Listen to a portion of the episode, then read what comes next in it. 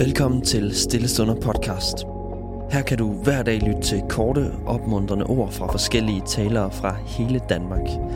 Hvis du kan lide det, vi laver, så har vi rigtig meget brug for din støtte. Og du kan støtte os ved at give os et like eller en anmeldelse der, hvor du lytter til din podcast. Og der er også mulighed for at give en økonomisk gave på MobilePay nummer 49 19 93.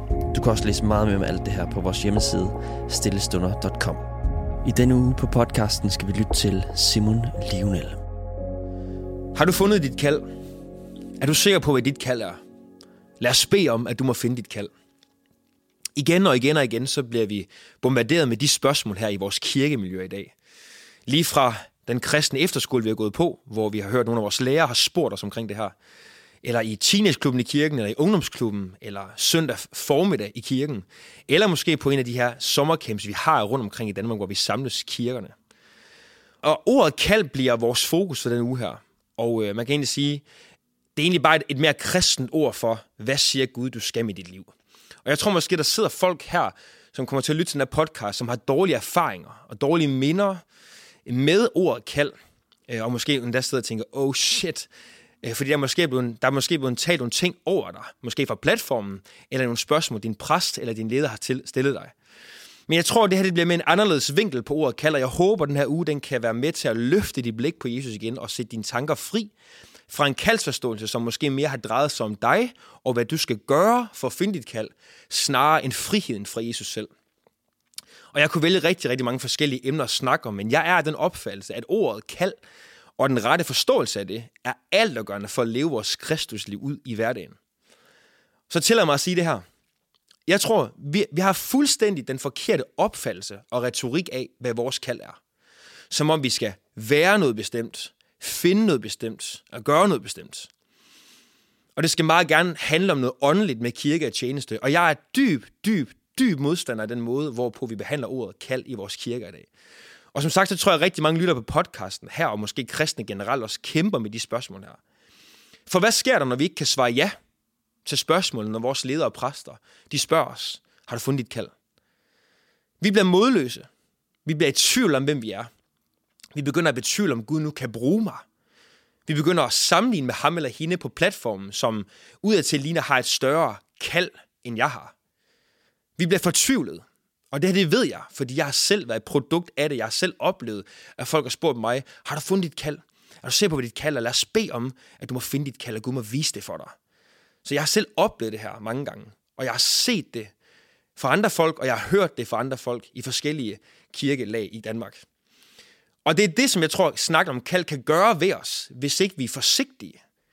Og i for lang tid, der har jeg hørt folk bruge termet kald på en sådan måde, at, at Kristus efterfølgere, de vil være draget i tvivl om, hvad Gud har for dem. For nu har de jo ikke 100% sikkert fundet deres kald endnu. De bliver i tvivl om, om deres liv med Kristus er vigtigt. Om de kan leve lydigheden ud i det, Kristus ønsker for dem. Fordi de simpelthen oplever, at snakken om kald bliver et eller andet diffust, som desværre ikke lige er landet ovenpå dem endnu, men som måske kommer en eller anden dag. Og det bryder helt ærligt mit hjerte at se og høre folk omkring mig kæmpe med det her, som følger af menighedens retorik, simpelthen fordi vi ikke tænker os nok om, når vi bruger ordet kald i vores kirker i dag. Så jeg har lyst til at sige det her. Hør det her til dig, der har dårlige erfaringer med ordet kald. Dit kald er ikke først og fremmest til et specifikt job, et specifikt sted, en specifik by eller et land, og det er heller ikke engang til et specifikt tjeneste i kirken. Hør det her. Dit kald er først og fremmest til Kristus alene. Og det tåler en gentagelse, tror jeg. Dit kald er først og fremmest til Kristus. Og hør her, du skal ikke finde, du skal ikke prøve at finde dit kald til højre eller til venstre eller et fremtid et eller andet sted. Det er lige her foran dig. Dit primære kald er lige her foran dig. Det er det første og fremmest, du er kaldet til, er til Kristus alene. Og mange vil måske sige, jamen Simon, det ved vi godt. Identiteten i Kristus er altafgørende for mit kald. Nej, identiteten i Kristus er dit primære kald. Identiteten i Kristus er dit primære kald. Identiteten i Kristus er ikke altafgørende, for du kan finde dit kald.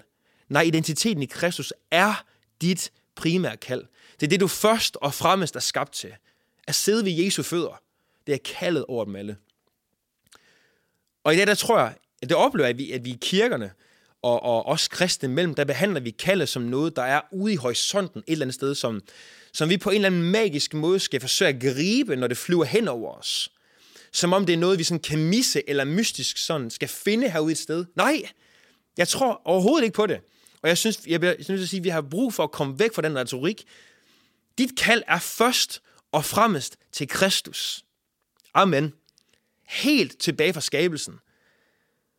Og det her vi kommer ind, fordi i 1. Mosebog, kapitel 2, vers 7, der siger, der, der siger Gud sådan her, eller der står sådan her, der formede Gud Herren mennesket af jord, og blæste livsånde i hans næsebor, så mennesket blev et levende væsen. Det var dit første kald. At være afhængig af ham, som blæste livsånde i din næsebor, så du blev levende. Det var dit kald helt fra begyndelsen. Så hør det her. Du skal ikke jagte noget, som ligger derude et sted. Dit kald er til ham, der blæste livsånde i dig. Det er dit primære kald, ven. Og er det ikke befriende at vide, at du ikke skal ud og præstere noget som helst, men bare søge næring fra ham, som gav dig liv, og som stadigvæk giver dig liv igennem sin helgen i dag. Når vi behandler kaldet på alle andre måder end det her, så tror jeg på, at vi bliver lammet i at bygge Guds rige på hverdagsplan. Fordi vi er blevet så vant til igennem kirkens retorik, at vente og vente og vente og vente og vente og søge og søge og søge og søge efter det her mystiske kald til at gøre noget for Gud. Som om det er et eller andet sted ude i fremtiden, som jeg desværre ikke helt har fundet nu, men som forhåbentlig kommer på en eller anden, et fedt aftenmøde på en lejr. Eller i vores lokale menighed, hvor en eller anden meget vigtig prædikant kommer forbi, hvor jeg forhåbentlig ikke kan gribe fat i mit kald. Nej, det er ikke rigtigt, venner. Dit kald er til Jesus at være afhængig af ham, der blæste liv ind i dig, så du blev levende væsen. Og Jesus, vi takker dig, fordi at du har kaldet os til at være afhængige af dig, og sidde ved dine fødder, og bare suge til os. Og her vi takker dig, fordi du vil åbne vores øjne og vores ører for den her sandhed. Og jeg beder dig om, at vi som kristne og i menigheden i dag ikke må have retorikken af at lægge byrder på folk af, at folk skulle finde noget og gøre noget for dig men vi må forstå, at vores primære kald er til dig og dig alene, og derfra udspringer livet. Amen. Tusind tak, fordi du lyttede med. Hvis du blev berørt af dagens andagt eller har nogle spørgsmål, så vil vi opfordre dig til at tage kontakt til en præst i dit nærområde. Husk også, at du kan lytte til alle sangene fra Stillestunder på Spotify, Apple Music, YouTube og andre streamingtjenester. Ha' en god dag.